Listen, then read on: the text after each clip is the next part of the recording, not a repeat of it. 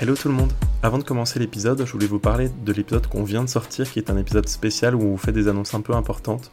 On répond à des questions que vous avez pu nous poser euh, sur Instagram et sur Twitter, notamment si le podcast va continuer après la sortie de Mourir peut attendre.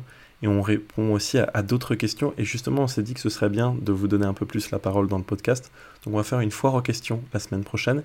Mais on va aussi essayer d'inclure l'avis de deux auditeurs par podcast. Donc retrouvez ça sur nos réseaux, Instagram et Twitter, pour y participer et répondre un peu à tout ça. il y a aussi une annonce un peu spéciale sur un truc qui va arriver courant octobre. Je vous laisse aller voir ça. Euh, sinon, cet épisode donc, Tu n'es pas joué, le premier de Timothy Dalton, on l'a enregistré avec Anissa Bouziane, qui est une autrice, une réalisatrice, mais plus important encore, une grande fan de cet opus, puisqu'il a été réalisé dans sa ville d'enfance, Tanger. Elle nous a livré des anecdotes super croustillantes. Moi et Maxime, on a passé un super moment, en extérieur d'ailleurs, puisqu'on a enregistré euh, en extérieur et on entend d'ailleurs un bruit de chien. À la fin du podcast, un bruit de corbeau, donc ne vous alarmez pas, mais vraiment, euh, c'est pas dérangeant sinon. Et on a passé, comme je vous le disais, un super moment. Donc j'espère que vous allez en profiter autant que nous et on vous dit à tout de suite.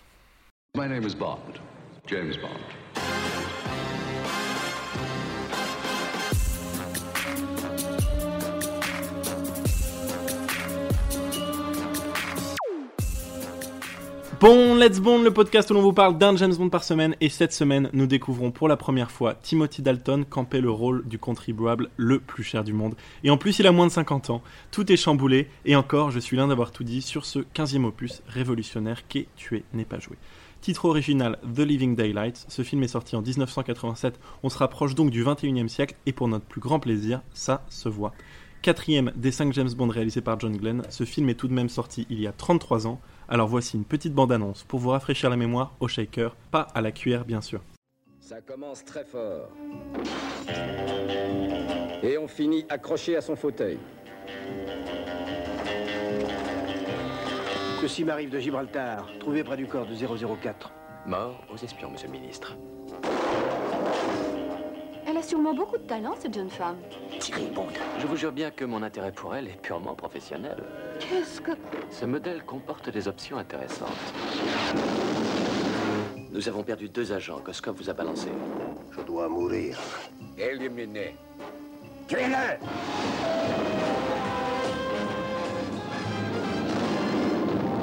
Qui que soit cette fille, il y a tout de même des cas où tuer n'est pas joué.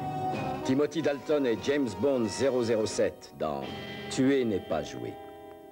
Exit Roger Moore et welcome Timothy Dalton. Au revoir l'humour et bonjour le sérieux. On a eu la chance de regarder Tu n'es pas joué cette semaine. Je suis bien sûr accompagné de Maxi. Hello, j'espère que vous allez très bien. Je suis très content d'être là cette semaine. Moi aussi, je suis hyper content. Je pense que c'est le film dont j'ai, le James Bond dont j'ai le plus hâte de parler et notamment parce que l'invité qu'on a aujourd'hui m'en avait dit le plus grand bien. On accueille aujourd'hui Anissa. Ça va Anissa? Ça va super bien, je suis ravie d'être ici. Anissa est auteure, elle est marocaine, américaine et française et elle a écrit un livre qui s'appelle Sap que vous pouvez retrouver en France dans la maison d'édition. Les éditions du mot conduit. Et qu'on recommande bien sûr à tout le monde. Mais avant tout, aujourd'hui, c'est une grande amatrice de Tuer n'est pas joué, titre original The Living Daylights. Est-ce que tu peux nous en dire un peu plus Anissa?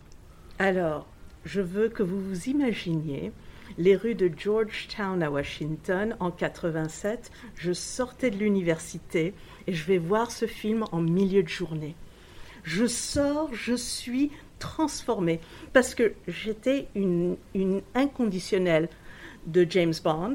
J'avais vu en vidéocassette absolument tous les Bonds. Et à la fin de l'ère Roger Moore, je commençais à penser que Bond, ça faisait partie de mon enfance, mais pas de, mon, de ma réalité. Hmm. Et ce que Timothy Dalton m'a donné, j'étais tellement enthousiaste que je crois que je suis retournée le soir même pour le revoir. C'était ah magnifique. Ça, te rappelle quelqu'un ou ça pas Ça me rappelle un petit peu Renaud qui nous a dit la même chose, qu'il était retourné au cinéma. Renaud, grand bondophile, qui est en featuring dans notre épisode 10. Et c'est vrai que vous vous connaissez déjà un tout petit peu. Et vous avez cette fibre un peu du 7e art aussi et de James Bond, puisque tu as toujours été aussi une, une, amatrice de, de 007. Euh, Maxime, il faut que je te demande ton avis sur le film. T'en as pensé quoi? Qu'est-ce que j'ai pensé de ce film? Oui, qu'est-ce que tu as pensé de ce film? J'ai un avis très très mitigé dessus. C'est que j'ai absolument adoré la fin. J'ai trouvé que c'était une des meilleures fins de James Bond de absolument toute la saga, de tout ce que j'ai vu pour l'instant. Par contre, le début, je l'ai trouvé franchement assez moyen. Voilà. Donc euh, vraiment, je sais pas trop quoi en, en penser encore. Parce que vraiment, pour moi, il y a, y une, il y a une dichotomie. Vraiment, il y a un film qui est Toi, Anissa, c'est quoi ton avis maintenant dans la globalité de tous les bonds Voilà, alors dans la globalité de tous les bonds, je trouve que Timothy Dalton nous prépare à comprendre Daniel Craig.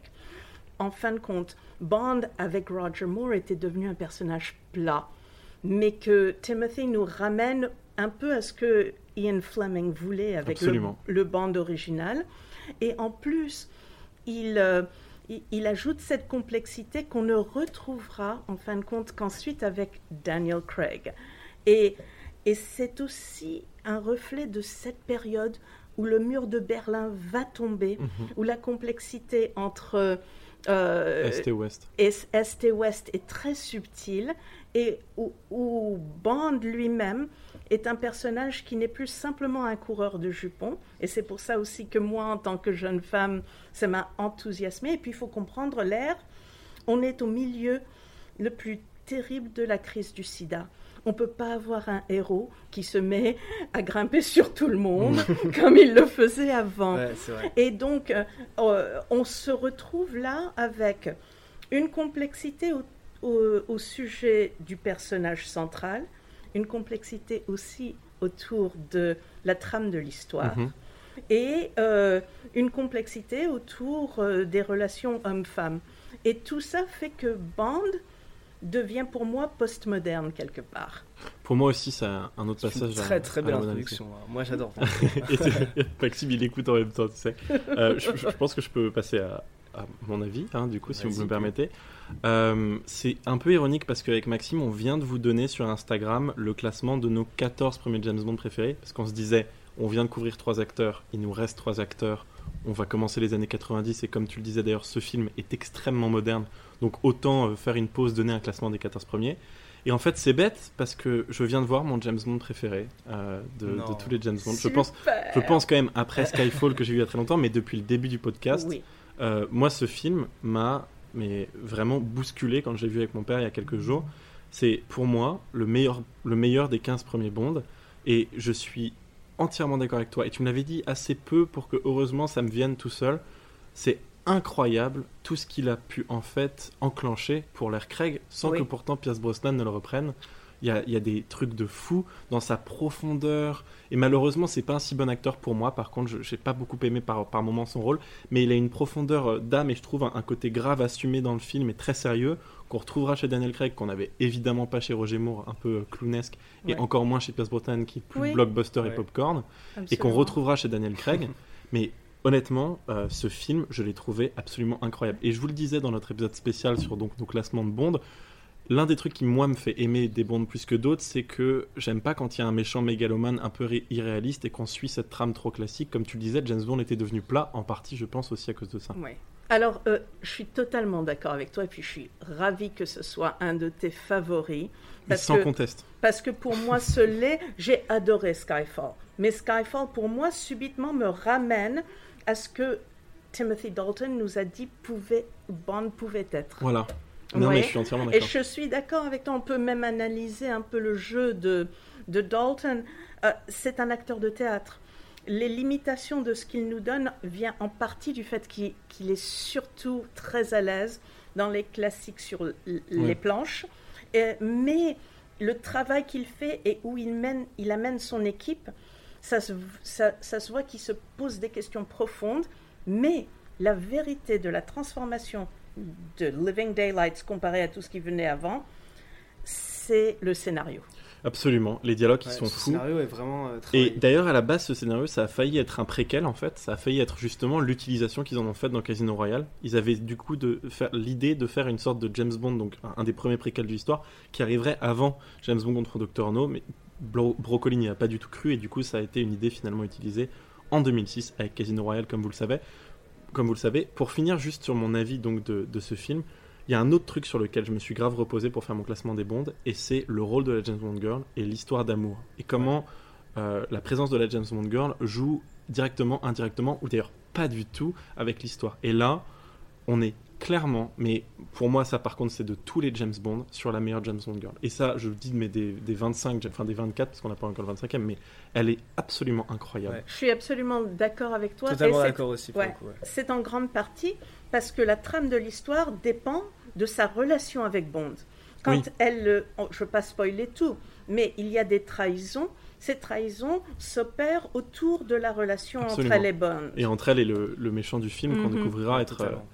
Être plus tard. euh, Mais donc, juste pour revenir euh, deux secondes à, à Timothy, je te dis pas avec, euh, avec l'accent aussi bien, mais euh, moi c'est vraiment drôle parce que j'ai trouvé qu'il avait justement un côté un peu plus enfantin et je trouve un petit peu moins Daniel Craig, mais du coup c'est drôle. Bah, il a un côté un peu jeune, mais en- fait, c'est plutôt la. la... Parce que pour moi, le fait qu'il soit vraiment beaucoup plus jeune que là, euh, comme quand on En voyait fait, Sean Connery que les autres, Ouais.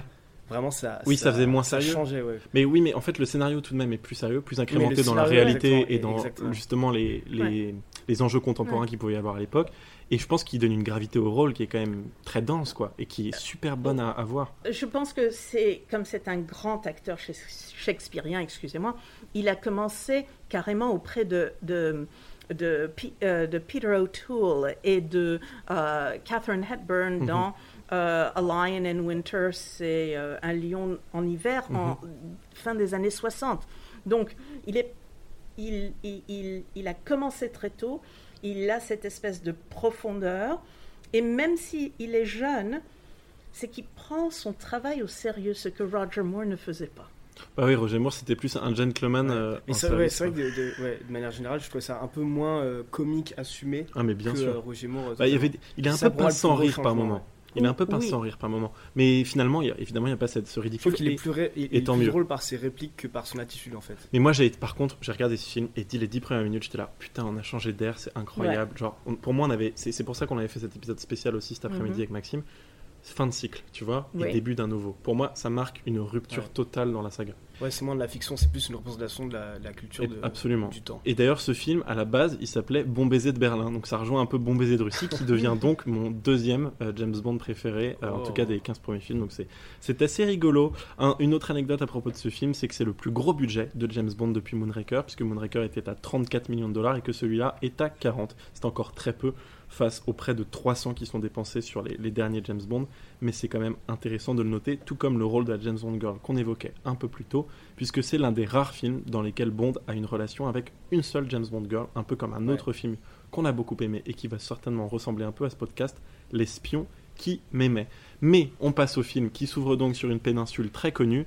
Je ne parle pas, non j'allais faire une blague sexuelle, je parle de Gibraltar en Espagne. On a un entraînement, là c'est une séquence un peu unique. Il y a des gens qui sautent d'un avion un peu en mode euh, Mission Impossible, qui s'est tellement inspiré de, de James Bond. Et en fait, c'est un entraînement euh, joint entre MI6 et SAS. Et là, en fait, il y a un mec qui prend l'exercice un peu trop à cœur, je me suis dit, parce qu'en fait, c'est un, un méchant, on va dire, puisqu'il il tue euh, l'agent 004. Et, effectivement, enfin, pardon, et heureusement, Bond va réussir à, s'en débarrasser, mais c'est assez rigolo. Il laisse par contre un, mot qui veut dire en fait mort aux espions, qui est en, en russe smirt spionome, si je le dis bien. Euh, Dites-nous en commentaire sur Instagram. Et, et là, donc, ce mec en plein exercice donc du MI6 tue un agent donc euh, du MI6, un autre agent, on n'est pas sûr de qui c'est, mais je crois que c'est 012 ou un truc comme ça, et ensuite tente de s'enfuir, et heureusement, comme je vous le disais, James Bond le pourchasse et arrive à euh, le tuer avant la séquence générique. J'ai noté un truc dans cette séquence, d'abord la musique est hyper moderne et super cool dans cette séquence d'ouverture, ensuite il a un pistolet silencieux, ouais. C'est vrai ça, c'est vrai que dans les autres. il a euh, un vrai silencieux en mode Pierce Brosnan et tout Ouais, ça. Moi, fois que- moi qui suis un, un aficionados des, euh, des silencieux, donc j'ai bien aimé cette scène. Et cette séquence d'ouverture est cool, elle est rythmée. Elle reprend à la fois la saga tout en la modernisant, je trouve. Alors, il faut savoir, la musique, à l'époque, c'était euh, un groupe qui était hyper connu qui s'appelle Aha. Ah, on va en parler juste après. Ah oui, du- oui. du- Ok, du thème. donc ne serait-ce que parce que euh, c'était Aha, il fallait, il fallait aller découvrir Absolument. le générique. Voilà. Tu m'étonnes. On, va vous passer un extrait, on plu juste après. avant. C'était, euh, oui, quand James Bond réussit à se sauver, il atterrit sur un bateau et là il y a une femme euh, qui, qui est au téléphone et là il prend le téléphone et, et en fait il y a des Ah super oui, répliques vrai. et dès le début moi c'est vraiment ce que j'ai apprécié dans le film c'est vraiment les répliques Alors ça, j'ai pas du tout compris. En fait, Bond se retrouve précipité au bas de Gibraltar. Donc, comme il est littéralement euh, en chute libre, il est obligé d'utiliser son parachute pour la deuxième fois. Il avait deux parachutes en fait. Enfin, ça n'a pas trop de sens. Ouais, Je pense qu'il avait un parachute dans sa poche, un parachute. Enfin, ça n'a pas trop de sens, mais il y arrive quand même.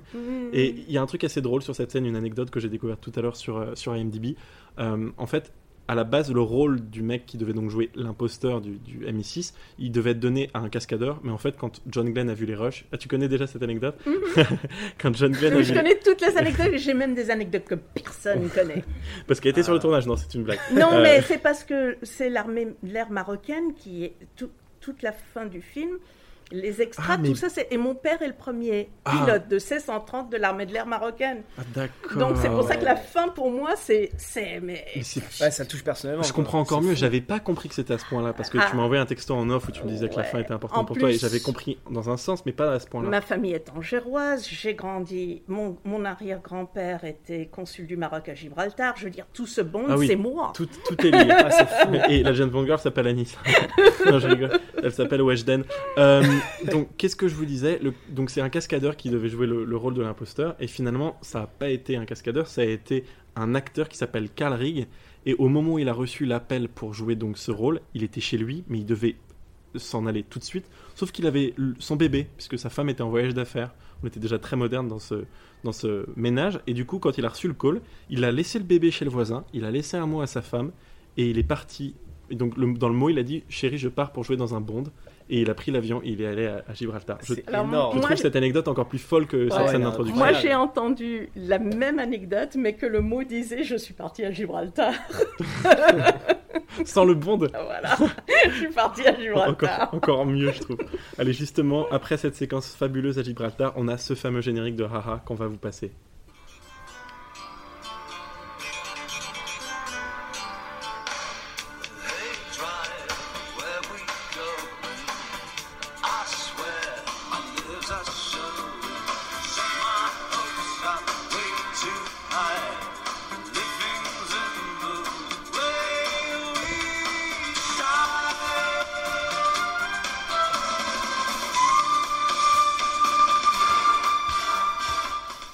C'est génial parce qu'en fait, c'est vraiment un mix entre euh, des trucs électroniques et un truc un peu orchestral derrière.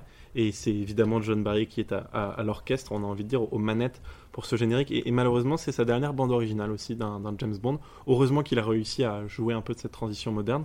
C'est bien sûr un générique hyper cool qu'on a adoré avec Maxime. Ouais, j'ai beaucoup aimé moi Ouais, c'est, c'est, comme tu le disais, moderne, et je pense qu'on pouvait y aller rien que pour ça, puisque le groupe donc norvégien AHA est extrêmement connu, et on a des très jeunes auditeurs, donc je vais passer juste un extrait d'une de leurs chansons les plus connues que tout le monde saura reconnaître.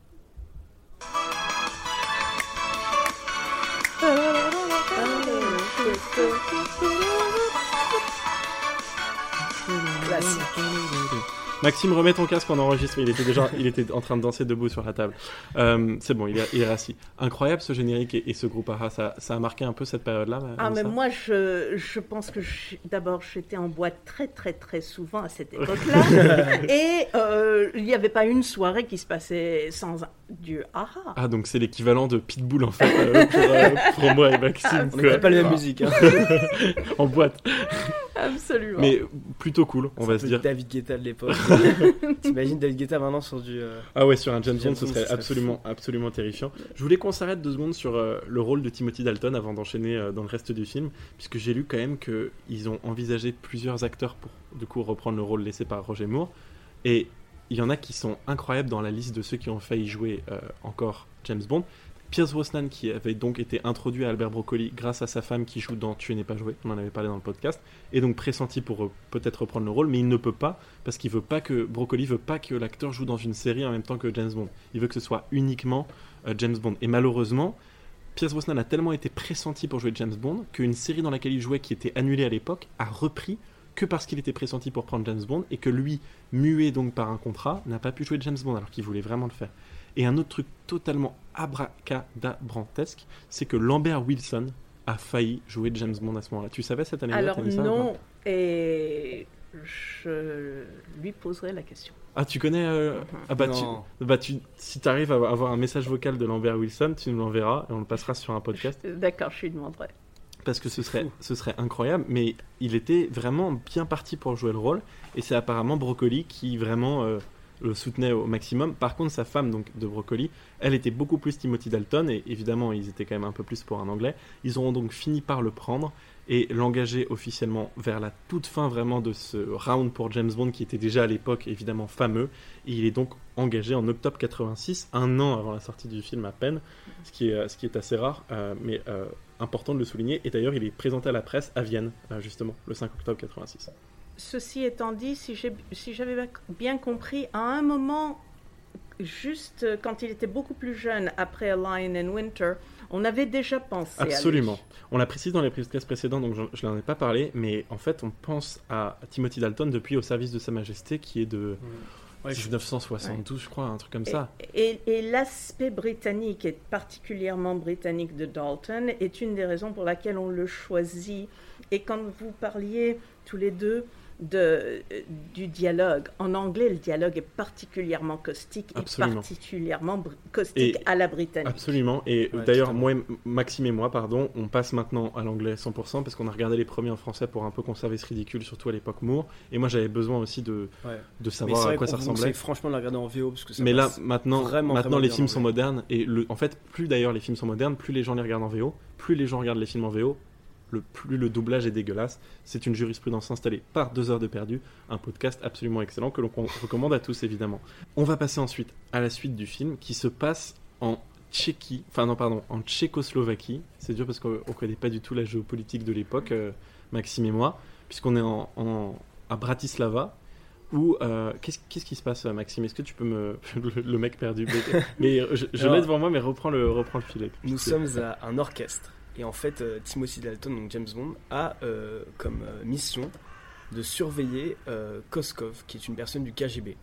qu'ils doivent donc exfiltrer, n'est-ce pas, Anissa. Et qui est en, Absolument. en train d'assister à l'opéra. Qu'est- Qu'est-ce qui va se passer, Anissa, dans cette scène qui est assez assez géniale d'ailleurs, qui commence le film à post-générique de manière assez euh, légendaire? Oui, alors d'abord, euh, Dalton arrive, mais il y a déjà un agent britannique sur place, très euh, bureaucratique, qui fait un contraste assez intéressant avec Dalton. Absolument. Et Dalton, justement, se paye la gueule du bureaucrate. Qui est bien plus que Absolument. le. Et le bureaucrate lui dit euh, On va tirer sur Koskov et euh, il faut que toi, 007, tu assassines le sniper. Qui va donc exécuter ce général du KGB qui veut se faire agent double et se rendre donc euh, au MI6. Et c'est assez rigolo parce que du coup il arrive à s'enfuir et là le sniper se révèle être une, une jeune femme absolument Très ravissante. C'est tout ce qu'on peut vous dire pour le moment. déjà pas repéré en plus. Exact. Maxime, parce qu'on la, dé- on la Oui, voit déjà. Absolument. Elle est Violoncelliste. violoncelliste dans, dans l'orchestre que, euh, Qui où- compose donc le truc de Voilà. Ce qui est drôle, c'est que. Dalton avait ses petites jumelles et quand il était censé regarder Koskov, ensuite on le voit hop, Ouais. changer de côté, regarder la violoncelliste euh, Absolument. On en l'a train de la mater, voilà. Et on est supposé penser qu'il ne l'a pas assassinée simplement parce que c'était une jolie fille. Oui, Ouais, Et c'est important que l'on pense ça. ouais, Parce absolument. qu'il y a une des choses qui se perd dans ce band, c'est qu'au début, on ne se rend pas compte que ça va être un band plus compliqué. Absolument. Je suis tout à fait d'accord avec toi parce que là on se dit bon il l'a pas tué parce qu'il pense qu'elle est jolie et il faut rappeler que donc elle était censée éliminer Koskov. Donc c'était son rôle. Ouais. Il faut bien rappeler ça, c'est important parce que le KGB du Voilà, coup peut-être Accrochez-vous, ça l'histoire est quand même assez Ouais. euh, complexe. costaud ouais. Donc peut-être que du coup le KGB s'attendait à ce que Koskov euh, Alors, vous savez euh, genre Il, Désert. il- il faut savoir que je pense que beaucoup des critiques du, du band de Timothy Dalton sont en fin de compte des critiques mal placées. C'est que le, la trame de l'histoire est très compliquée dans, euh, si l'on ne comprend pas la géopolitique du moment. Et qu'il y a des personnes qui ont dit Ah, mais c'est Dalton qui, est, qui en fait de trop. Mais la subtilité, c'est que euh, elle est supposée tirer sur Korskov. C'est tout. ouais, Elle est supposée tirer sur lui. c'est tout ce que l'on sait. Mhm. Et c'est important, vous, vous verrez, vous verrez plus tard dans le, dans le film et dans ce podcast. Euh, James donc exfiltre, hein, c'est l'expression militaire puisque je l'ai fait à de nombreuses reprises, je peux vous le confirmer. Euh, il, il exfiltre donc le, le général russe Georgi Koskov euh, via une pipeline qui donc part de, de l'est à l'ouest donc de l'Allemagne. Car oui c'est ça, pardon pas de l'Allemagne, euh, de, de l'axe donc est-ouest. Et donc ils le mettent dans une pipeline. Là, il a un- une sorte de, de- il a une sorte d'informatrice qui lui dit je veux occuper le superviseur. Et Ouais. elle défait son décolleté, elle plonge la tête du superviseur dans ses seins et elle dit euh, Ouais. et ensuite elle part en disant je ne suis pas une fille facile. Moi et papa évidemment on était au- au- en Au larmes de sol, rire. ouais. C'était trop drôle. Mais c'est vrai que tu, tu commences le film, tu regardes ça et tu dis, ok, c'est bien James Bond. Ouais, absolument. Et Koskov réussit donc son passage à l'ouest. C'est très important. Ensuite, donc Timothy Dalton, lui, euh, le rejoint en voiture. On a une petite séquence euh, sympa euh, par Q, puisqu'il y a, on, on découvre quelques gadgets en deux secondes avant que l'on parte euh, un peu plus tard dans la maison de M dans la campagne. Et juste pour vous faire cette séquence très rapidement, on découvre la nouvelle Miss Moneypenny, Moneypenny mais le seul lapsus Ouais. est volontaire. C'est pas la même et ça- c'est triste. hein. Franchement, j'ai été un petit peu. euh, Bah, je t'avais dit la dernière fois, Lois Maxwell vrai. était devenue trop vieille, c'était pas Ah, mais- crédible et, en mais- fait. Et, et puis là, ça, ça a été aussi une révolution. Moneypenny est belle comme un astre. Ouais, Ouais. c'est vrai qu'elle est incroyable. hein. Absolument, elle est ravissante. Et elle est enfin utile aussi, elle l'aidera un peu plus tard dans le film, donc elle sert un peu plus à quelque chose qu'à juste se, se tenir à côté du porte-manteau sur laquelle James euh, lance son chapeau. Donc elle, elle est très jeune, elle a été changée à cause de son âge. Par contre, Q, il se balade en déambulateur dans le... c'est absolument, c'est absolument terrifiant. sortent de l'EHPAD pour montrer ses objets. euh. C'est exactement ça. Et, Et- et- et vous savez qu'il avait du mal, le pauvre, à se rappeler de ses, Ah oui Ses répliques. de ses répliques. Ah ouais, c'est pas des vannes en fait. Et- vraiment- non, il avait vraiment du mal. John Glenn le dit. Donc, euh, Dans mais- le commentaire Et Est-ce que je peux juste avant que tu continues, parce que c'est vrai que cette euh, caverne d'Alibaba qui est euh, Le, laboratoire de Q. voilà est magnifique, mais quand on, on découvre Koskov, c'est il est joué par Jérôme Crabet et il est drôle. Et Mhm. Oui. c'est très important. Et il connaît James Bond aussi. Mhm. Ouais. Euh, on voit qu'il y a une familiarité entre les deux qui tient un peu du comique et c'est du risible. Ils, se marrent pas mal tous les deux. Et c'est c'est vrai parce qu'en fait, comme il se fait mettre dans une pipeline et tout, il y a cette panique un peu qui est, qui est rigolote. C'est un peu des bons collègues en afterwork. c'est exact- vraiment c'est exactement ça quoi. C'est quand tu ré- réussis à recruter ton pote dans ta team quoi. C'est vraiment. Euh, et là donc on est dans le laboratoire de Q. Je reviens. Il y avait juste une anecdote à vous donner. Euh, Q teste une sorte de roquette devant James Bond. En fait cette roquette c'est un effet spécial. Cet effet spécial il a été activé par le prince Charles sur le tournage qui était venu en visite avec la princesse Diana. Il y a une photo très célèbre de Diana qui frappe son mari à la tête avec une bouteille en sucre, donc une bouteille faite exprès pour euh, casser. Et ça, c'était une idée de euh, Jérôme qui est donc l'acteur de, de notre euh, cher Koskov dans ce film. Et en fait, c'est un prénom néerlandais qui se, qui se prononce Irun, Euh, mais on va, on va essayer d'alterner pendant le film et surtout l'appeler Koskov. Et d'ailleurs, le prince Charles, j'essaie de pas parler trop vite, mais c'est dur parce qu'on est un peu pressé.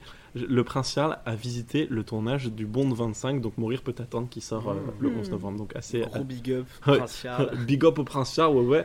Euh, et du coup, on passe à la réunion du MI6 dans la campagne.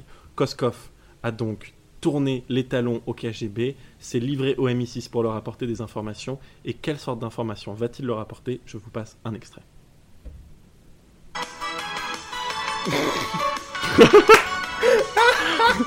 C'est- pas du tout l'extrait. On le garde ça, on le garde. Mais qu'est-ce qui se passe C'est que- aha qui nous. Incroyable. Ça, je vais peut-être le laisser au montage parce que c'est Ah, trop. Quand, quand Ah t'as grave. aha dans la tête, tu peux pas le sortir. Ah, je suis trop désolé, les gens. Je sais pas ce qui s'est passé, donc je vais vous corriger ça tout de suite. Je dissimule là de secrètes directives de Pushkin. Smirt spionen. Mort aux espions, monsieur le ministre. Da. Pour une série d'attentats programmés avec la liste des cibles agents britanniques et américains.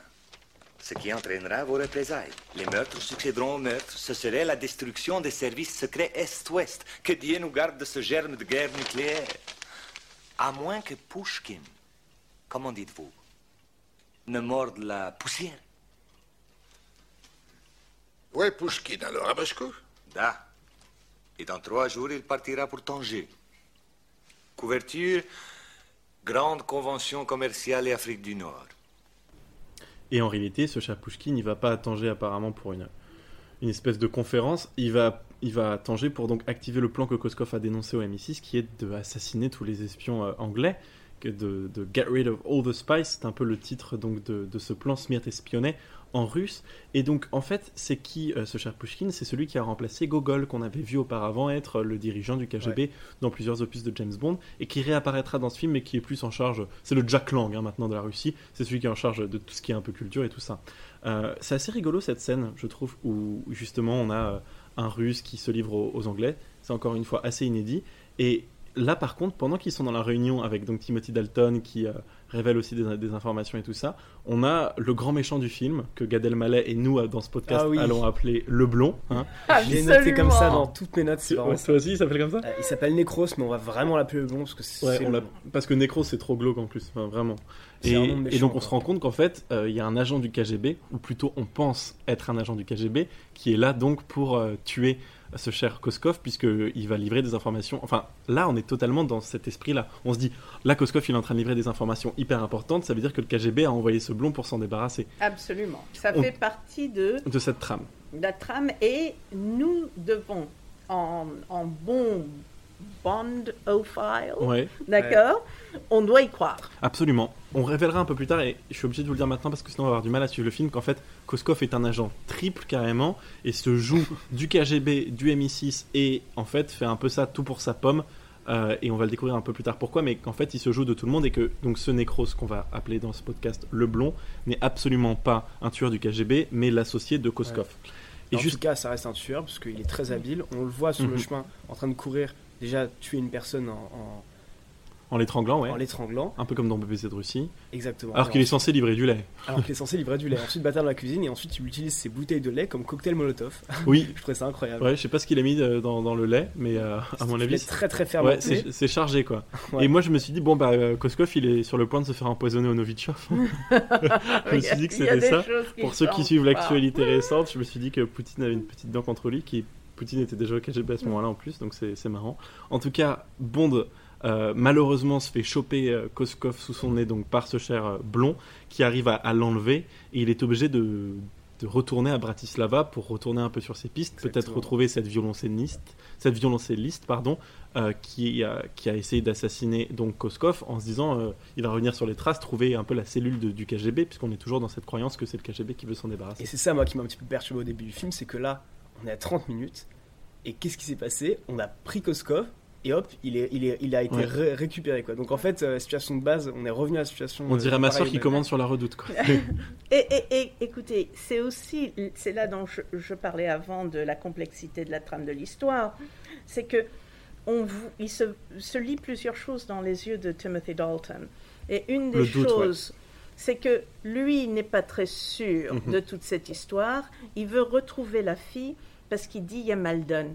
Mhm. Il l'a pas tuée, pas parce qu'elle était belle, ou pas simplement parce qu'elle était belle, mais parce qu'il y avait quelque chose qui n'allait pas. Ouais. Et il apprend que euh, qu'elle va jouer. euh, Un rôle très important, mais vas-y Anissa, tu peux le raconter. non, mais c'est, Mm. ah, j'adore ce truc parce que il, il retourne en partie c'est affectif Mhm. et en partie c'est parce que Il c'est sent un qu'il y a- il y a anguille sous Ouais, roche. Voilà c'est A un fish band, under the stone. c'est un, c'est un band qui réfléchit Ouais, et il a vrai, une profondeur. Je pense qu'il y a plusieurs niveaux de lecture à ce Bond, et c'est ce qui est très intéressant, c'est qu'on peut le voir juste euh, comme un film d'action, mais on peut le voir aussi dans un film avec des situations euh, politiques très complexes. Euh, Absolument, bien dit à Maxime, puisque du coup Bond retourne un peu dans l'axe est à Bratislava pour retrouver cette chère violoncelliste Kara. Il lui annonce un peu donc tout ça euh, que, en lui disant Koskov, libéré nanana. Et là on se rend compte d'un truc incroyable, c'est qu'en fait cette chère violoncelliste, qui s'appelle donc Kara, euh, est en fait la petite amie de Koskov. Ouais. Et là on se dit donc, mais pourquoi est-ce que Koskov a envoyé sa petite amie au C'est- J'ai dit casse-pipe. Pourquoi est-ce que Koskov J'ai dit casse-bite. a Ok. Pourquoi donc est-ce que Koskov a envoyé sa petite amie au casse-pipe, sachant que Bond allait évidemment euh, lui tirer dessus? Putain, j'ai failli dire la tirer, mais je suis vraiment. J'en peux. Là, je suis coincé. Vas-y. Je suis coincé dans un Tu truc. veux que je t'aide Oui, s'il te plaît. Ok, parce que ça, ça nous confirme d'abord les doutes De Bond. de ouais. Bond, et secondo, ça, ça complexifie Cara, Mhm. qui subitement est une fille amoureuse, qui s'est mise en danger pour un homme, qui a risqué sa vie à elle, et on découvre que quand elle allait pour tirer, les balles... Était à blanc. Ah, c'est Absolument. Ah. Et ça, ouais, c'est gros twist de l'histoire. Alors que normalement, c'est plutôt James Bond qui tire à... bah, oh non, en fait, non, je vais pas du tout la faire. Euh, c'est ah, c'est annulé. Et il arrive évi- heureusement à l'exfiltrer, parce que c'est un champion de l'exfiltrage. C'est d'ailleurs lui qui a permis à Carlos Ghosn de s'enfuir du Japon. Et du coup, ils arrivent à fuir Bratislava euh, jusqu'à la frontière en, en Autriche, dans une scène absolument extraordinaire, avec une Aston Martin fabuleuse, qui est évidemment l'Aston Martin, je crois, V8, et elle a un truc genre vintage ou un- Et, et- et absolument, vous savez, dans mon imaginaire à moi, c'est euh, c'est une espèce de Batmobile. Absolument. Ah ben non, mais bien Hein sûr. Mais, Ouais. mais là, en plus, elle est incroyable. Il y a des missiles qui sont installés dessus. Les gens qui disent qu'il n'y a Ouais. pas de gadget dans ce film, on va en reparler à la fin avec les Mm. critiques, mais je, je pense à vous. Parce que là, les mecs, ils ont 5 étoiles sur GTA. hein. Donc on en parle, c'est hyper Ouais, important. vraiment. Là, ils sont poursuivis par la garde nationale, genre clairement.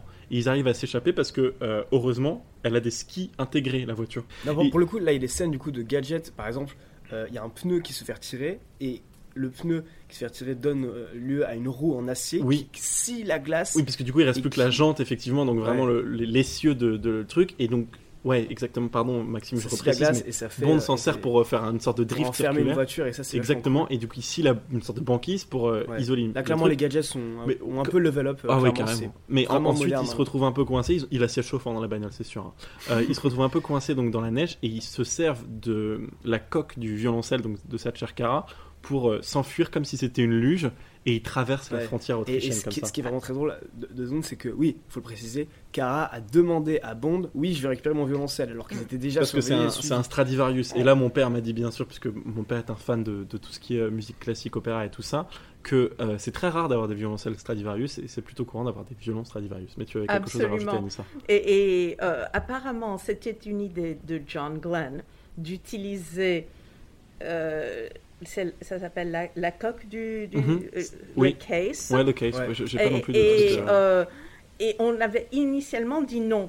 Et donc John Glenn monte dans la coque Dans les tuyaux, ouais. et, et il, il glisse et tout le monde voit qu'effectivement on peut très facilement s'asseoir dedans. Ceci étant dit, la- pour la petite histoire, ils ont carrément mis des skis Alors en fait, ils, ils ont Ouais. mis, ils ont mis de la fibre de verre en dessous et ils l'ont équipé de poignées de contrôle sur les côtés et effectivement de ski. Et il y avait des pétards qui étaient placés dans la neige pour simuler euh, les tirs d'armes une super luge. euh, Ah Non mais c'est incroyable je trouve cette scène. Par contre, comme il y avait deux personnes, donc Marianne Dabo, dont Maxime va nous parler juste après cette anecdote, et Timothy Dalton, la luge avait tendance à être assez déséquilibrée. Heureusement, il passe la frontière, la frontière autrichienne et c'est le principal. Mais revenons sur Cara, Marianne Dabo, qui transforme ce film, qui est absolument rayonnante, extraordinaire. Je, je n'ai plus de mots et du coup Maxime va prendre le relais. Je nous- crois que tu l'aimes bien, non Ouais, et Maxime va donc nous raconter une anecdote sur cette merveilleuse C'est ça. Il faut savoir, ouais, du coup, on, a- l'a dit, mais c'est James Bond Girl, c'est la seule James Bond Girl de l'histoire. C'est quand même une des premières fois depuis le début. Attends quoi? Ah oui, de l'histoire du film. De l'histoire du film. Oui. J'étais complètement Non, mais il y, a quand même, surtout avec Sean Connery, je me rappelle, où il y avait 3-4 filles euh, que Sean 17. Connery. euh, Au service secret de Sa Majesté, il y en a combien, gros? Il y en a 25. Il y a un harem de James Bond girl. Ouais, c'est exactement ça. Et, euh, et donc, du coup, euh, cette femme s'appelle Mariam Dabo.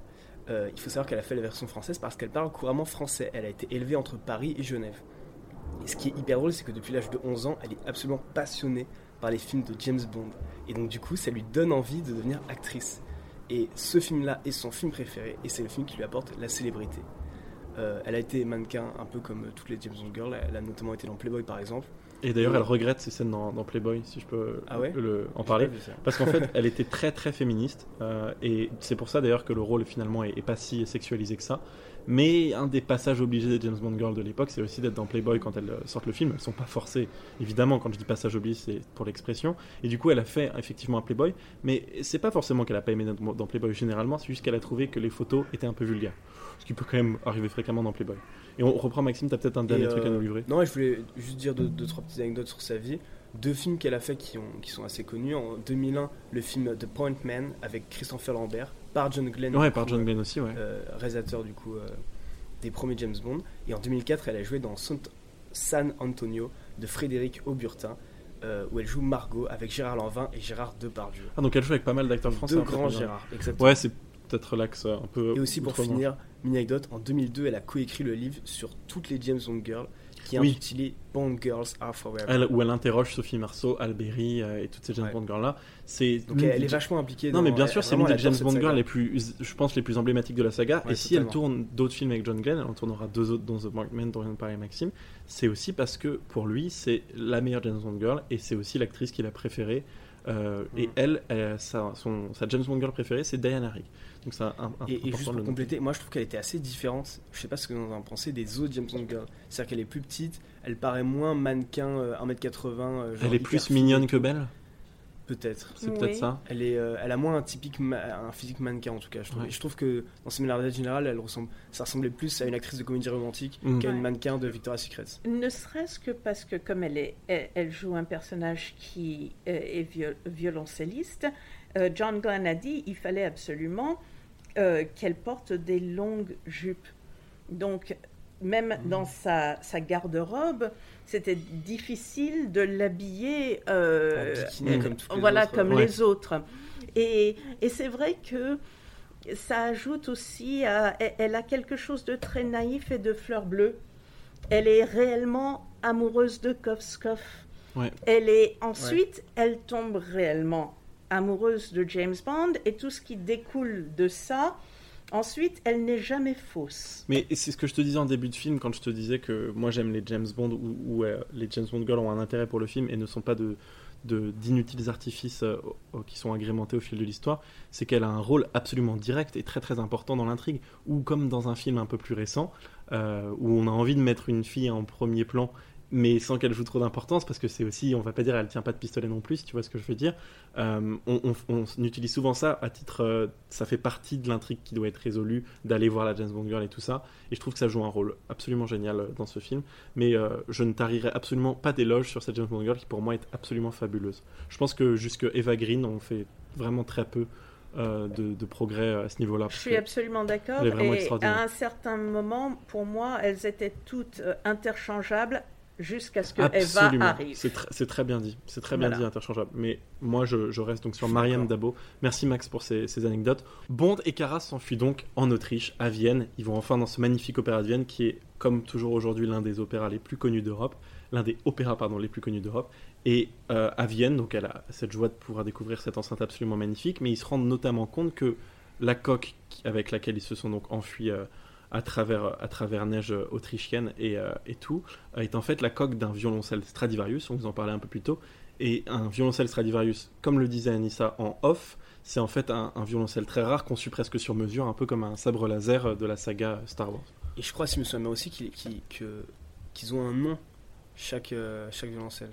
Ah oui, donc c'est vraiment... Euh, C'est vraiment du sur-mesure, quoi. Et ceci doit nous faire penser quand on apprend qu'elle a un Stradivarius et qu'elle y connaît et pas. qu'elle était à l'opéra de Bratislava, qui est... Qui c'est qui le lui a payé? Ouais, exactement. C'est la question qui se Mm. pose. Et donc, ça doit être évidemment Koskov, le petit ami, mais avec quel argent? Puisqu'il était, euh, il était donc euh, à Bratislava et c'est pas non plus, on n'est pas payé des milliers et des cents.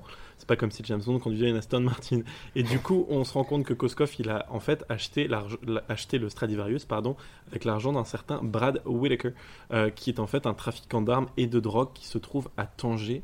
Et donc, ça révèle un peu à Bond une association entre Ouais. Koskov et ce trafiquant d'armes et et, on de voit drogue. du coup, euh, je sais pas comment on, on- on retrouve ce Brad. Attends, Euh, on, va, on va en parler juste. J'ai un extrait à vous passer juste avant qu'on passe à cette séquence à Tanger. Je suis désolé, Max. T'inquiète. Justement, cette séquence, elle est toujours à Vienne, dans l'opéra, puisque Bond a besoin d'obtenir des papiers pour essayer d'exfiltrer cette chère Cara. Donc il retourne à l'agent euh, qu'on avait vu un peu plus tôt à Bratislava, qui est donc euh, l'antenne du MI6 dans, ces pays-là, pour qu'il lui obtienne des papiers euh, afin que lui et Cara puissent s'échapper. Sauf que lui, il est pas très partant comme il est. On le disait, il est très corpo. J'aurais besoin de papier pour elle ce soir. Il faut que je la fasse sortir du pays dès demain. Vous savez, je les ai prises cet après-midi. Écoutez, c'est tout à fait irrégulier. Je ne peux pas obtenir le hockey de Londres avant On 24 s'en heures. passera, Sanders. Votre fille est notre seule chance de récupérer Koskov maintenant.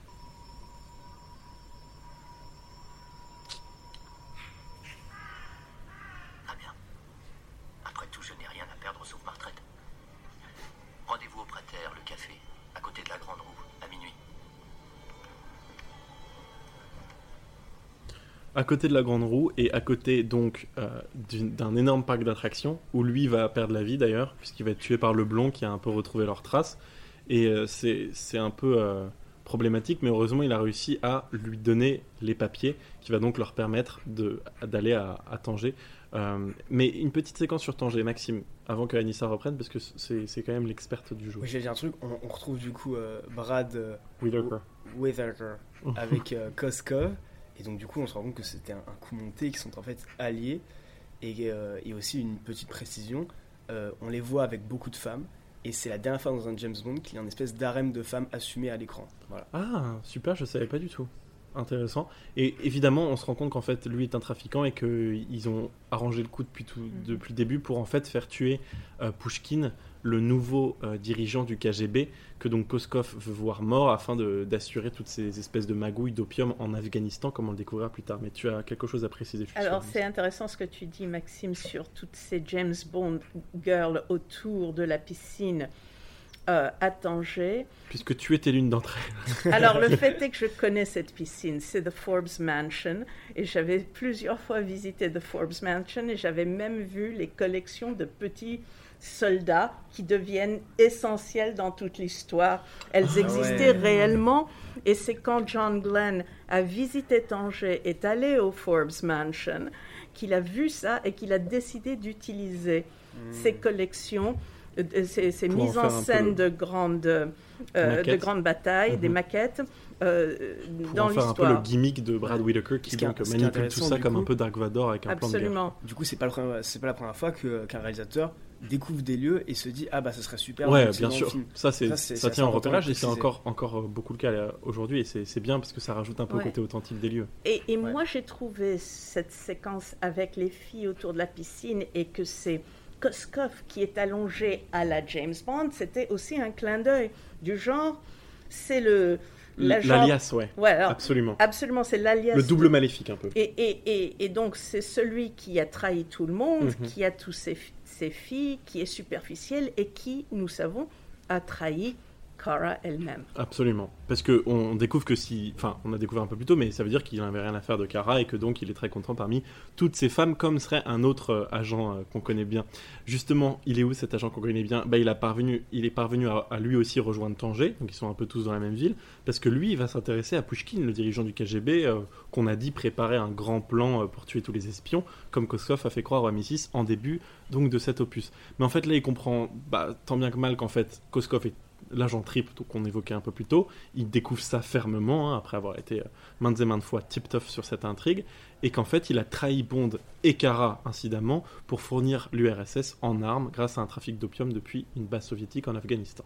On a parlé de la profondeur de James Bond aussi. Quand Sanders est assassiné par le blond à Vienne, c'est sous les ordres de Koskov pour alimenter la l'idée Oui. que Les espions soient assassinés. Exactement. Et ce qui se passe dans les yeux de notre Timothy Dalton, c'est que même si taquinait Sanders, il est profondément blessé par la mort de cet homme.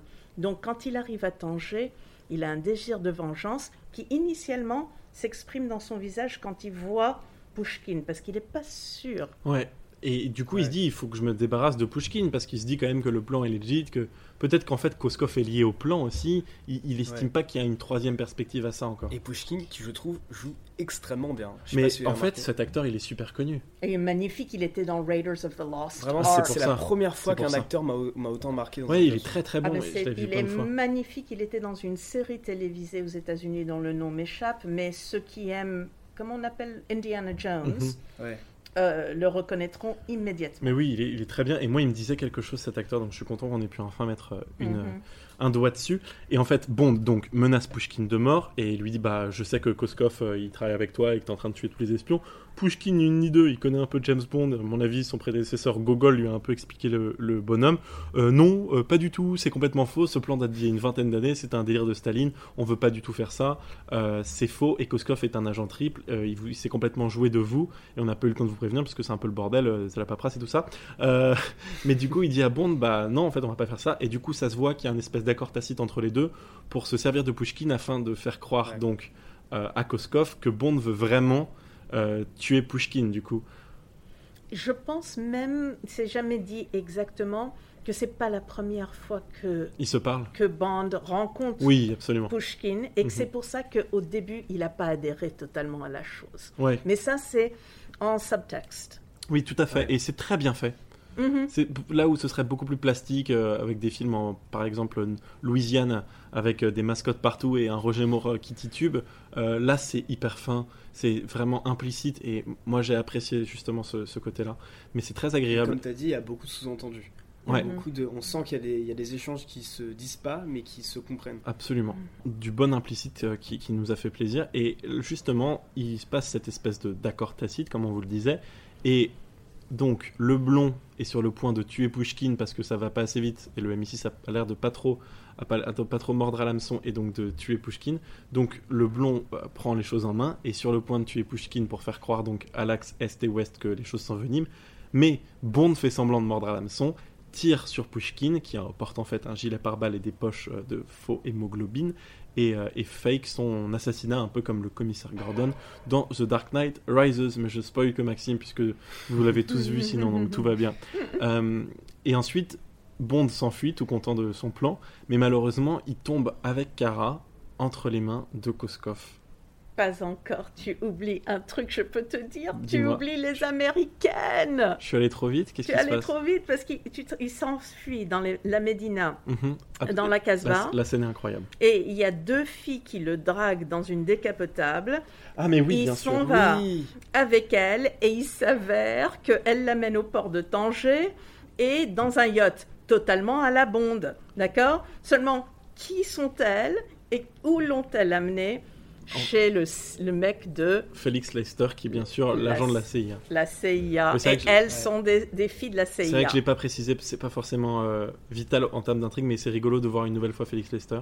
Oui, et puis aussi, ces filles-là sont des filles à la- dont la plastique est celle des James Bond Girls, mais ce sont des agents américains. Mhm. Donc on est aussi dans la transformation de même ce qu'est une femme dans un James Bond. Intéressant. Et juste après, donc Maxime, euh, ils vont finir par se faire capturer, malgré leur arrivée chez les, chez les Américaines et tout. J'ai du mal à me souvenir comment ils se sont fait capturer, il s'est fait endormi. Mais, Mais- par Cara elle-même, Ouais, c'est elle qui lui donne Ah un oui, c'est vrai. martini shaken not stirred, et elle a mis parce que parce que Koskov est venu lui dire mais c'est James Bond qui t'a empapoté. Oui, c'est ça. Koskov retrouve la trace de Tara, arrive à lui retourner un peu le cerveau, Ouais. et la convainc d'endormir James Bond avec son martini, et de, de lui livrer, donc endormi. Et là, elle est sublime. Elle est dans une robe de chambre en satin dans la chambre d'hôtel. Oui, excusez-moi, j'ai de la mémoire pour certaines choses et pas d'autres. C'est, Non, mais, mais c'est super important parce qu'elle est belle comme un, Un cœur, Un un cœur, un- voilà. Et en plus de tout, le choix qu'elle fait là est un de ces choix essentiels dont on a parlé, où elle, elle trahit Bond. Alors qu'ils se sont embrassés, euh, justement, on n'en a pas parlé Ouais. d'ailleurs, mais ils se sont embrassés en haut de la grande roue au moment où Saunders se faisait tuer par le blond, donc à Vienne, après qu'il ait score la date parfaite en l'emmenant à l'opéra de Vienne. Bien joué, euh, Mhm. 007. Ouais. Mais, et, et c'est pour ça, mini aparté, moi c'est pour ça que j'ai trouvé que le film n'était pas si bien que ça, c'est parce que je trouve que c'est plus, c'est un scénario de livre, ça. C'est un scénario qui est extrêmement complexe avec beaucoup de trahison, beaucoup de, de personnes qui sont censées mourir, mais en fait non, etc. Attends, mais bon baiser de Russie. Ah oui, mais t'as pas aimé bon baiser de Ah oui, Russie. j'ai pas aimé oser. mais, mais en fait, et quand c'est trop- que- les amis. Quand c'est trop complexe, Maxime, il lui faut. Non, mais faut- je trouve que ça, c'est typiquement euh, le genre de film que tous les puristes vont dire Ah, mais le livre est bien mieux, parce que le livre, il décrit Ah. tout bien plus précisément, etc. Je suis Ouais, d'accord avec bête, toi. Et ça, c'est, un film que je pense t'as- tu peux pas apprécier tous les détails si tu connais pas toute l'histoire, tout le fond En tout derrière. cas, moi, je le lirai le livre. hein. Euh, Et, et je, suis, je suis totalement d'accord avec toi, Maxime, parce qu'en fin de compte, je pense que c'est pour ça que les gens ont dit Dalton n'est pas un bon Bond. C'était pas que Dalton n'était pas un bon Bond, c'était que ce Bond était trop complexe. Mais en fin de compte, pour ceux d'entre nous qui adorent la géopolitique, qui adorent Ouais. les intrigues, Bah ouais. qui adorent les, les films d'espionnage, c'était si tu connais un magistral. peu Oui. l'histoire, etc., Absolument. tu, tu rentres à fond dans le scénario et Ouais. c'est, c'est hyper plaisant. Il faut aussi connaître ces enjeux contemporains dont on parlait un peu plus tôt. Ouais. Et d'ailleurs, on va y revenir, puisque donc Bond et Kara sont emmenés par Koskov en avion et par, euh, et par donc euh, Whittaker. Ils sont pris en, en tant que prisonniers et ils vont être, euh, ils vont être emmenés euh, en Afghanistan. Mais d'abord, on réalise un truc au Maroc, c'est que Pushkin annule sa commande d'armes auprès du contrebandier Whittaker, qui en informe Koskov. euh, et Necros, qui est donc l'homme de main évidemment de, donc du général Whitaker, le blond, hein, Necros. Et du coup, c'est aussi quelque chose d'important dans le film et qui avait poussé Whitaker à vouloir faire assassiner Pushkin, c'est qu'il voulait choper des armes. Anissa, tu avais quelque chose à... Avant qu'on aille en Afghanistan. Un dernier mot, les amis, sur Tanger.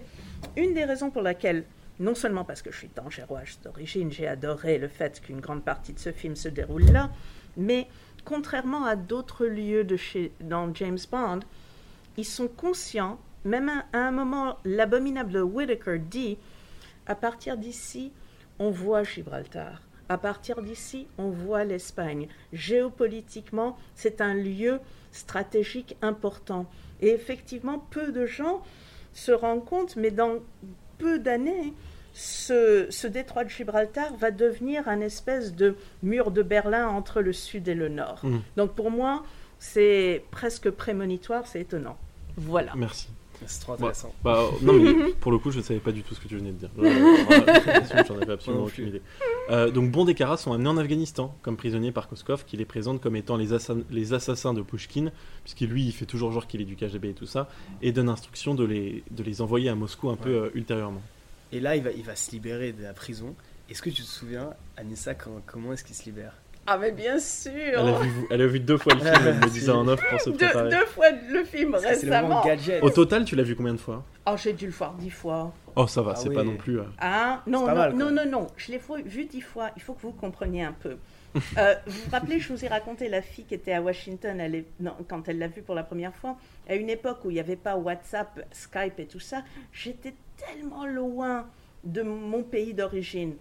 Je vais dans un cinéma et je vois Tanger, le détroit de Le Gibraltar, Forbes. Gibraltar, le Forbes. Euh, même à un moment, ça se passe au, à, à l'hôtel Minza, ça se passe aussi dans la Casbah où a grandi mon papa. Et puis en plus, après, les avions qui les emmènent, c'est les C-130 de l'armée militaire, de, l'armée de l'air. C'est Mhm. les C-130 de l'armée de l'air marocaine. Et moi, je suis une- pratiquement née dans un C-130. C'est les avions dans lesquels Tu es né ou conçu euh, alors, je ne Wow. veux pas te dire au niveau de consul, mais mon père était le premier euh, pilote marocain sur C-130. Je suis née sur une base militaire américaine euh, dans Ah, le vraiment Tennessee. Et, euh, et moi, je peux te dire que papa, je- il avait des, des- des- des- chaque fois qu'il il m'a souvent amené avec lui, je peux te dire que je connais l'intérieur d'un C-130 comme, comme beaucoup de- d'enfants connaissent leur bicyclette. Ah ouais. Ouais. Après, tu... moi, moi, je la conduisais ma bicyclette. Euh, Donc, on, on est en Afghanistan. Mhm. Et comme le disait Maxime, Bond et Kara sont enfermés et vont s'échapper. Et il te demandait si tu t'en souvenais. Est-ce que tu te souviens Il y a le gadget de Q absolument génial. Ah, mais le fameux whistling, le, le, le gadget de Q où si tu siffles, Il s'active. il s'active. Et c'est à mourir de rire. Et puis ensuite, bien sûr, il ne s'échappe pas tout seul. Absolument. Et en fait, c'est une sorte de grenade lacrymogène qui s'active instantanément grâce Voilà. au gadget. Et là, je me suis dit un truc quand même euh, un peu important, enfin à mes yeux en tout cas, c'est que cette chère Cara, elle est dans une tenue de prisonnier, dans un espèce de sac à patates beige, et je me suis dit, mais elle est belle dans n'importe quelle tenue. Genre, tu la mets dans un costume de citrouille, elle reste incroyable. c'est un truc de fou. C'est vrai. Vraiment. Et ils a- Pardon, hein, mais elle me passionne. Et ils Mhm. arrivent donc à s'enfuir euh, avec euh, un, un autre prisonnier qui était là, qui est une sorte de bédouin du désert. euh, Et que j'ai trouvé d'ailleurs incroyable parce que au moment où, euh, où il commence à casser la gueule au, au gardien de la prison, le mec qui est prisonnier à côté commence à faire des doigts d'honneur, genre il est hyper content, Ah, il rigole. ouais. C'est Art Malek. Il est Ah, magnifique. et euh, J'aime beaucoup cet acteur. il, est, il est fantastique. Il a beaucoup de malin dans les yeux, tu vois, Et- et les yeux pétillants. Voilà une malin. autre chose, je le trouve hyper bien construit dans des films où, même après, surtout après le 11 septembre, tous les personnages euh, arabes, Ah musulmans, vont toujours être des méchants plats, sans profondeur. Et il a juste assez de profondeur. Un peu plus tard, on découvre qui c'est. Bien sûr, et on va y revenir, mais il y a un truc qui est très important de préciser, et c'est encore très géopolitique, c'est qu'on on est quand même, allez, 14 ans avant euh, le 11 septembre, et on est encore à l'époque où les Moudjahidines sont considérés comme des alliés de l'Occident. Ce qui est hyper important de préciser, puisque en fait, c'est les, les futurs terroristes, en fait, j'ai envie Le, de dire. le personnage joué, hmm, le personnage joué par Art Malek Mhm. est en fin de compte calqué euh, sur le commandant Massoud, qui sera, Ah qui sera assassiné par les talibans dans le mois avant le 11 septembre. Donc je fais un peu d'amalgame. Et, et- mais c'est pour ça justement ce, li- ce, ce livre, ce film est tellement subtil au sujet de la manière dont il regarde la guerre entre les soviétiques et les Afghans, euh, que quelque part beaucoup de gens sont passés à côté de ce que ça Mhm. disait. Mais tu as totalement raison, il est précurseur. Oui, mais c'est ça. C'est bon. Moi, j'étais en train de dire à, à- à papa, mais en fait, ça, c'est quand même un peu. Enfin, il leur enfant des armes. C'est un peu le début de, de tous ces problèmes-là du Moyen-Orient, en fait. Alors, c'est le cas.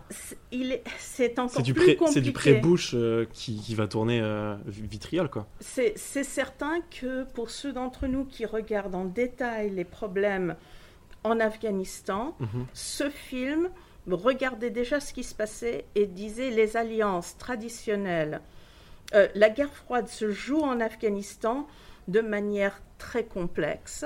Et effectivement, ce qui va se passer le 11 septembre se découle de la manière dont ça s'est dégoupillé. Et, et moi, je sais que ça n'a absolument rien à voir, mais j'y vois quand même des traces un peu prémonitoires de Laurence d'Arabie et du coup de, de- du rôle qu'ils avaient joué à l'époque, parce que ça ressemble un peu à cette alliance qu'il va avoir un peu plus tard, du coup, avec, euh, Alors, avec pas prémonitoire, mais c'est vrai que euh, quelque part. Ça n'a pas de rapport direct, mais tu, vois, tu vois des Euh, mais similitudes. Laure- Laurence d'Arabie a déjà été tournée. Oui, bien sûr. D'accord. Non, bien sûr, mais c'est pour ça que je te dis, c'est pas prémonitoire de Laurence d'Arabie, mais Laurence Ouais. d'Arabie Annonçait déjà cette alliance un peu, tu vois. Il est certain, moi ce que je pense, c'est que John Glenn est allé ch- euh, euh, chercher des échos de Laurence d'Arabie. Oui, certainement. Surtout sur, les, sur ces scènes où ils vont voyager ensemble, quand ils attaquent, Ouais. euh, quand ils attaquent l'aéroport. Et puis c'est tourné à Warzazat, où Laurence d'Arabie Ah oui. a été tournée aussi.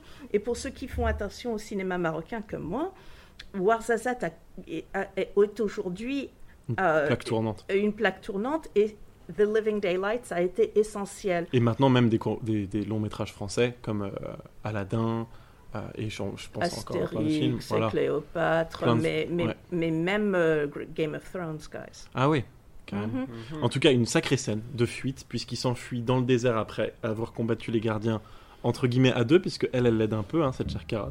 Magnifique Cara, elle, me manque déjà, on est presque à la fin du film.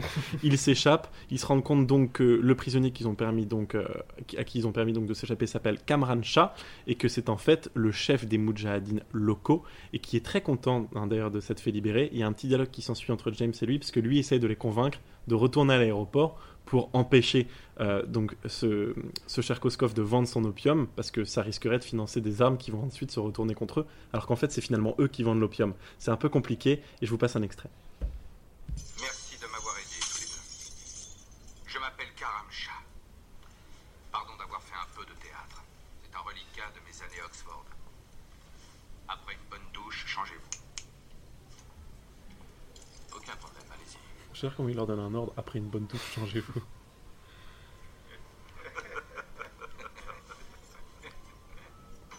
C'est la bande de Cameron Shah qui trouve tout drôle. je retourne à l'aéroport. vous n'êtes pas un peu fou. La moitié de l'armée russe vous recherche. Vous ne m'aiderez pas Non. Alors mettez-moi en contact avec les Moudjahidines. Commandant en second du district oriental. Je faisais une reconnaissance de leur base quand ils m'ont pris. Heureusement pour moi, ils ignoraient à qui ils avaient affaire. Vous, qui êtes-vous? Je travaille pour la Grande-Bretagne. Nous avons découvert une magouille montée par le général Koskov, un russe qui achète aux Américains des armes top niveau. des armes top niveau qui pourraient donc se retourner contre eux, comme je vous le disais un peu plus tôt. Il va donc finir par les convaincre de s'attaquer à, à cette base russe qui est donc sur l'aéroport. Je vous passe un peu les détails parce que ça fait déjà 1h10 qu'on enregistre euh, de notre côté. Mais Bond et Kara euh, font un peu partie donc, de cette escapade euh, dans l'aéroport. Bond qui lui a réussi à piéger l'opium, ce qui va être très important par la suite. Et ils finissent donc dans l'aéroport. Ils sont pourchassés par Koskov et le blond qui sont hyper, euh, hyper mécontents. Et Et juste avant, ce qu'il faut préciser, c'est que euh, Bond et Kara euh, se sont limite un peu engueulés parce que elle, elle voulait pas, elle lui disait non, euh, reste, euh, ne te combat pas, machin. on ne va pas à l'aéroport, ça tu sert à risques rien. de mourir, etc. Et ça, pour le coup, c'est une relation bien plus développée. On leur donne vraiment du temps de parole Ouais. pour voir le développement de leur relation. C'est hyper intéressant. Absolument. Euh, Elle n'a pas le rôle de cruche. Oh non, c'est vraiment. Ouais, il y a une vraie conversation. Et, puis, on, on ne peut pas ne pas penser au fait que Bond ne s'attache pas aux femmes parce qu'elles vont lui dire ne fais pas ça parce que tu vas mourir et il ne doit jamais avoir aucune hésitation à se mettre Ouais. en danger et à mourir. Et donc effectivement là, pour qu'il s'attache à une femme, il faut qu'elle soit aussi prête à le laisser mourir. Oh, c'est bien Ouais, dit ça. oh, c'est très beau. Prêt à, le- prêt, à le, prête à le laisser mourir, ça pourrait être un bon titre de Bond aussi. Parfois, on essaie de réfléchir à des titres de Ouais. Bond avec Maxime, ça, ça fera un, un bon title. Euh, Anissa, est-ce que tu veux reprendre le fil de l'histoire euh Alors oui, ce qui est assez intéressant là, c'est que donc on est sur la piste d'atterrissage et de décollage dans le milieu du désert avec il y a eu euh, euh, il y avait eu une chute de neige dans l'Atlas euh, le, le jour avant et, et John Glenn dit que c'est magnifique parce que ça, ça nous donne vraiment l'illusion de voir d'être en Afghanistan plutôt Mhm. que dans le désert marocain. Et euh, donc on se retrouve dans le C-130 avec le chargement de cocaïne une bombe. D'opium. D'opium. Ah oui, d'opium. C'est pas, le Pardon. même- c'est pas le même effet. Ah non, non, non. et, euh, et donc, euh, Bond se retrouve Bond- coincé dans l'avion aussi. Bond est dans l'avion, il essaye de décoller, il a un peu de mal et pendant qu'il a du mal, le blond Ouais. monte dans l'avion. Amené par Koskov qui Ouais. échappe de justesse à l'explosion de son véhicule après, ouais. En effet. Ouais. Et- Et, et qui laissera euh, Koskov, euh, moi, moitié brûlé. Absolument. Et il y a cette chère Kara qui aimerait aussi venir dans l'avion parce qu'elle arrive un peu de justesse avec les Mujahideen. Ouais, exactement. Et juste un petit truc que je voulais préciser avant, moi c'est ce qui m'a fait beaucoup aimer cette fin de film, c'est pour ça que je trouve extraordinaire. C'est le moment où Kara part toute seule, elle dit non, moi je vais retrouver, elle prend l'arme Ouais, euh, de- du général. absolument. Elle prend et, ouais, euh, de et Karam Shah, ouais. ensuite, lui dit ah les femmes, et là toute l'armée la, la suit. Et Oui, ça, j'ai trouvé ça trop fort. C'est vrai que c'est grave stylé ce moment. Ouais, toi, t'as eu une émotion. Ah mais vraiment, pour, Ah, pour ça- moi c'était vraiment genre ah c'est une bonne fin quand même parce que vraiment il y a, il y a des choses qui se passent. ouais, il y a du coup, frisson. ouais. on reprenait, ils sont dans l'avion, c'est le bordel. Parce que du coup, elle, elle rattrape l'avion alors que l'avion est en rattrape train de l'avion. décoller. Et, et Bond, Le blond et euh, Ouais. Kara rattrapent l'avion. Et Bond lui dit euh, attends, euh, monte avec elle est dans le jeep. Ouais. Il lui dit Monte sur le monte. côté. Et initialement, elle comprend pas. Et si ça avait été une Bond girl typique, ça aurait été, elle aurait jamais rien compris. Elle aurait fait une bêtise, Ouais. ouais. Mais sans qu'il lui dise quoi que ce soit, elle comprend. Ouais.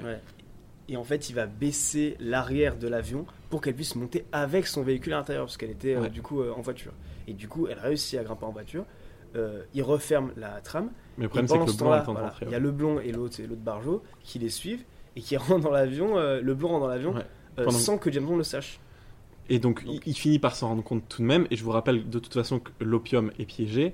Et il dit donc à Kara de tenir le volant, hein, entre guillemets. Et c'est plutôt bien, c'est plutôt progressiste que Bond confie le volant à une femme, n'est-ce pas? Voilà. Mais c'est aussi parce que c'est nécessaire, puisqu'il va y avoir un combat entre le blond et James Bond. Un combat absolument incroyable, puisqu'ils finissent accrochés au filet qui retiennent l'opium, qui est piégé. Et enfin, à un des, une des cargaisons. Et l'opium tombe finalement de l'avion. Certains Marocains ont Ouais. dû être très contents de ce qu'ils ont reçu dans leur jardin au matin. Et du coup, l'opium se fait larguer au-dessus euh, donc, de l'Afghanistan dans le film. Euh, et, euh, et Bond est accroché au filet et finit par donc se débarrasser de ce cher Necros le blond qui, euh, qui tombe sans parachute, bien évidemment, dans le vide. Et ensuite, il euh, rejoint. Alors, il faut savoir que euh, au niveau des, euh, ça a été réellement tourné En plein air. ouais. en plein air. Mm. Et il y avait un parachutiste qui attendait, si l'un d'entre eux devait tomber, il allait sauter pour aller le retrouver. Parce que vous savez, si vous Ah sautez ouais. pendant un moment, vous planez. Et le parachutiste a dû sauter quelques fois. John Glenn le dit. Oh la vache Mhm. Ah bah je pense qu'il n'y a pas que le... Putain. il y a- Je pense qu'il y en a beaucoup qui planaient à l'époque pour faire un truc pareil. C'est pas une break, mais dans la vraie vie pour le tourner, quoi. Ex- T'imagines le, le tournage euh, Ah la vache Ouais. là, Tombez pas, mais on a un parachutiste, quoi. Putain, ouais. ce- ce genre de, de backup, quoi. t'imagines putain. N'importe quoi. Et justement, Bond et Kara finissent par donc s'enfuir et euh, Bond, Bond utilise la, la bombe, pas facile à dire, pour faire sauter un pont et empêcher les forces soviétiques qui avaient finalement pris le dessus, hein, parce que c'est une base aérienne quand même bien fortifiée, et donc empêcher les forces soviétiques de pourchasser encore Ouais. plus les C'est Moudjahidines. un peu sa façon de la remercier de l'avoir sauvé. euh. Exactement, a, a little note to the Mujahideen. Ouais. Alors, personne ne parle d'une erreur qui s'est passée dans le tournage avec le C-130. Parce qu'à un moment, euh, il, va, il, il perd du fuel, il va perdre un moteur, Ouais. un autre moteur. Et moi qui ai vécu la perte de trois moteurs dans un C130. Ça bascule abominablement d'un côté quand tu perds d'un côté. Ensuite, ça va se rectifier si tu perds celui de l'autre. Et comme ça. Et donc, c'est la seule chose où moi, je me suis dit, oh non, dans la vraie vie, c'est encore plus dangereux que chez Bond. oui, je pense que c'est le seul moment où dans la voilà, vraie vie- parce que je, Je savais l'ai pas que vécu. tu étais aussi expert des C130, mais j'aurais Voilà. dû le savoir parce que je connais quand même ton historique Wow. familial. Mais c'est incroyable. Et là, il y a une séquence de fin et j'aimerais qu'on passe dessus hyper rapidement, euh, puisque Bond retourne à Tanger afin de se charger de Whittaker. Là, il y a un dialogue assez rigolo que je vous passe. Je vous en fais cadeau de celui-là. Dès que j'aurai mon opium. Où il est Parti en fumée. Un demi-milliard de dollars brûlés. Ça, c'est dommage. Vous auriez pu vivre riche comme Crésus, au lieu de mourir pauvre comme Job. Vous êtes fichu, Whittaker. Si les Russes ne vous coincent pas, les Américains le feront. Ah Vous savez, Med aurait pu sacrifier encore 35 000 hommes. Et là, il aurait maté la rébellion. Oh, Putain, Grant n'aurait pas hésité, lui. Vous savez. Oui, bon, là, il essaye de se débarrasser de Bond grâce à une espèce de mécanisme qu'il avait caché dans ses maquettes Grâce aux, aux maquettes dont, dont vous avez parlé, Ouais. Anissa, euh, tout à l'heure. qui Et prennent une grosse place en fait en plein milieu. Parce que c'est un peu une séquence l'homme au pistolet d'or, moi je trouve, Ouais. euh, où il y a cette espèce de bataille finale. C'est dommage. Un, un seul truc que je peux reprocher au ce film, c'est que Whittaker prend pas assez de place dans le scénario. Parce qu'on en fait le grand méchant qui est tué à la fin, même s'il y a Koskov qui revient et tout ça. Mais en fait, on aimerait qu'il soit plus dangereux. Il est un tout petit peu trop ridicule et un tout petit peu trop euh, mourien, j'ai envie de dire. Alors que j'aurais aimé un peu plus de, de carrure, tout simplement. Mais en tout cas, la carrure, il ne l'a en tout- il ne l'a surtout pas dans cette séquence, puisque Bond s'en débarrasse très facilement. Et là, il y a Koskov qui arrive euh, comme une fleur, parce que lui aussi Ouais. voulait retourner à Tanger pour expliquer un peu ce qui s'était passé à, à son associé. Et Koskov, il fait euh, la fleur. hein. Maxime Ouais, raconte, c'est hyper drôle. Bah, Koskov il arrive, il voit, il voit euh, Pushkin et il fait Oh là Oui, parce là qu'il y a Pushkin qui arrive, Pushkin et les Américains qui arrivent Ouais. euh, en allié Oh, il y a. Pushkin, euh, Bond et Koskov, et Koskov il est là Oh là là, mes amis, je suis tellement heureux de vous revoir. Oui, camarade Ah, J'ai eu Pushkin. peur, oh, vous m'avez sauvé la vie et tout. Alors qu'en fait, c'est évidemment, c'était un- il était infiltré. donc, Ouais, euh, il fait croire qu'en fait, Whittaker l'a retenu Vraiment, prisonnier. son et tout. naïf et en fait euh, et, et, euh, et, Pushkin. et Pushkin euh, lui dit euh, oui t'inquiète pas on va te prendre en avion tu vas Ouais, rentrer à tu- la maison tu vas et rentrer à et juste après il lui dit on va te mettre dans une valise un Ouais, il dit ça. tu vas rentrer en avion, t'inquiète pas. Dans un sac, ce qui veut bien dire qu'il va être exécuté par un peloton euh, Ouais. d'exécution. En français, il lui dit par la bière diplomatique, ce qui est un terme très très. euh, je crois qu'en anglais il disait dans, tu dans une valise un Moi, je crois qu'il dit body bag, mais je suis pas sûr. ah peut-être ça ouais, Ouais, je crois un que truc ça. comme ça. Mais cette séquence, c'est dommage. Moi, je trouve cette séquence est pas très bien maîtrisée, ça m'a un peu déçu. Euh, mais le film, est pour moi, 9 étoiles sur 10. En tout cas, c'est ce que j'ai mis sur l'Internet Movie Database. Un grand opus. Est-ce qu'on a un dernier commentaire avant de passer euh, aux, aux critiques de film? Peut-être qu'on va parler de la séquence de toute, toute fin, en fait. oui la séquence de toute fin que moi j'ai trouvé super personnellement c'est que ça fait un, un cycle on retourne euh, À Vienne. dans un opéra dans l'orchestre symphonique de Vienne où l'on voit Cara qui joue et elle avait dit au milieu de l'histoire que c'était son rêve de jouer là Mhm. Et là, on voit qu'elle a réussi à, à- à réaliser son rêve, donc c'est très beau. donc Exactement. c'est Elle Très sera fin. donc violoncelliste dans l'orchestre symphonique de Vienne. On ne sait pas quelles sont ses références, si ce n'est aider James Bond dans ses missions, mais en tout cas, ça a l'air d'avoir bien fonctionné. Et euh, aussi, il y a le fait que tout le monde dit que Bond n'est pas là. Le personnage du Moujahidine arrive en grande splendeur, Absolument. en croit à, à- à son histoire que, en- euh, effectivement, c'est un Oxford man. Mhm, il le dit, ouais. Et, euh, et que Bond est supposé pas être là. Absolument. Elle est désappointée, elle va dans sa loge et Bond est là. Bien sûr, il est Ouais. en coulisses. Il l'attend, et là. Elle dit Mais qu'est-ce que tu faisais? Genre, elle s'attendait à ce qu'il soit là aussi, elle n'est pas et- déçue. et- et donc- elle voit d'ailleurs les deux verres de Martini avant même Oui. de le voir lui. Et donc, on sait que Quelle histoire ce. Bond de Timothy Dalton sait faire la place à l'amour. Absolument. Ouais, et ça se finit sur un très joli bisou. Et c'est comme ça que se conclut le film. Moi, j'ai. C'est c'est une très belle histoire d'amour, et moi je trouve que beaucoup de Bonds tiennent à leur histoire d'amour. Ce serait quelque chose qui sera assez nuancé, euh, notamment avec Quantum of Solace de, par ma, de ma part. Mais euh, ce film tournait beaucoup autour de ça. Mm. Et euh, je tiens à terminer là-dessus. C'était un, un très beau film, en tout cas, de ce, de ce point de vue-là. On passe aux critiques presse, les amis? Ouais, très belle fin. Let's go. C'est parti. Je te passe le générique, Maxime.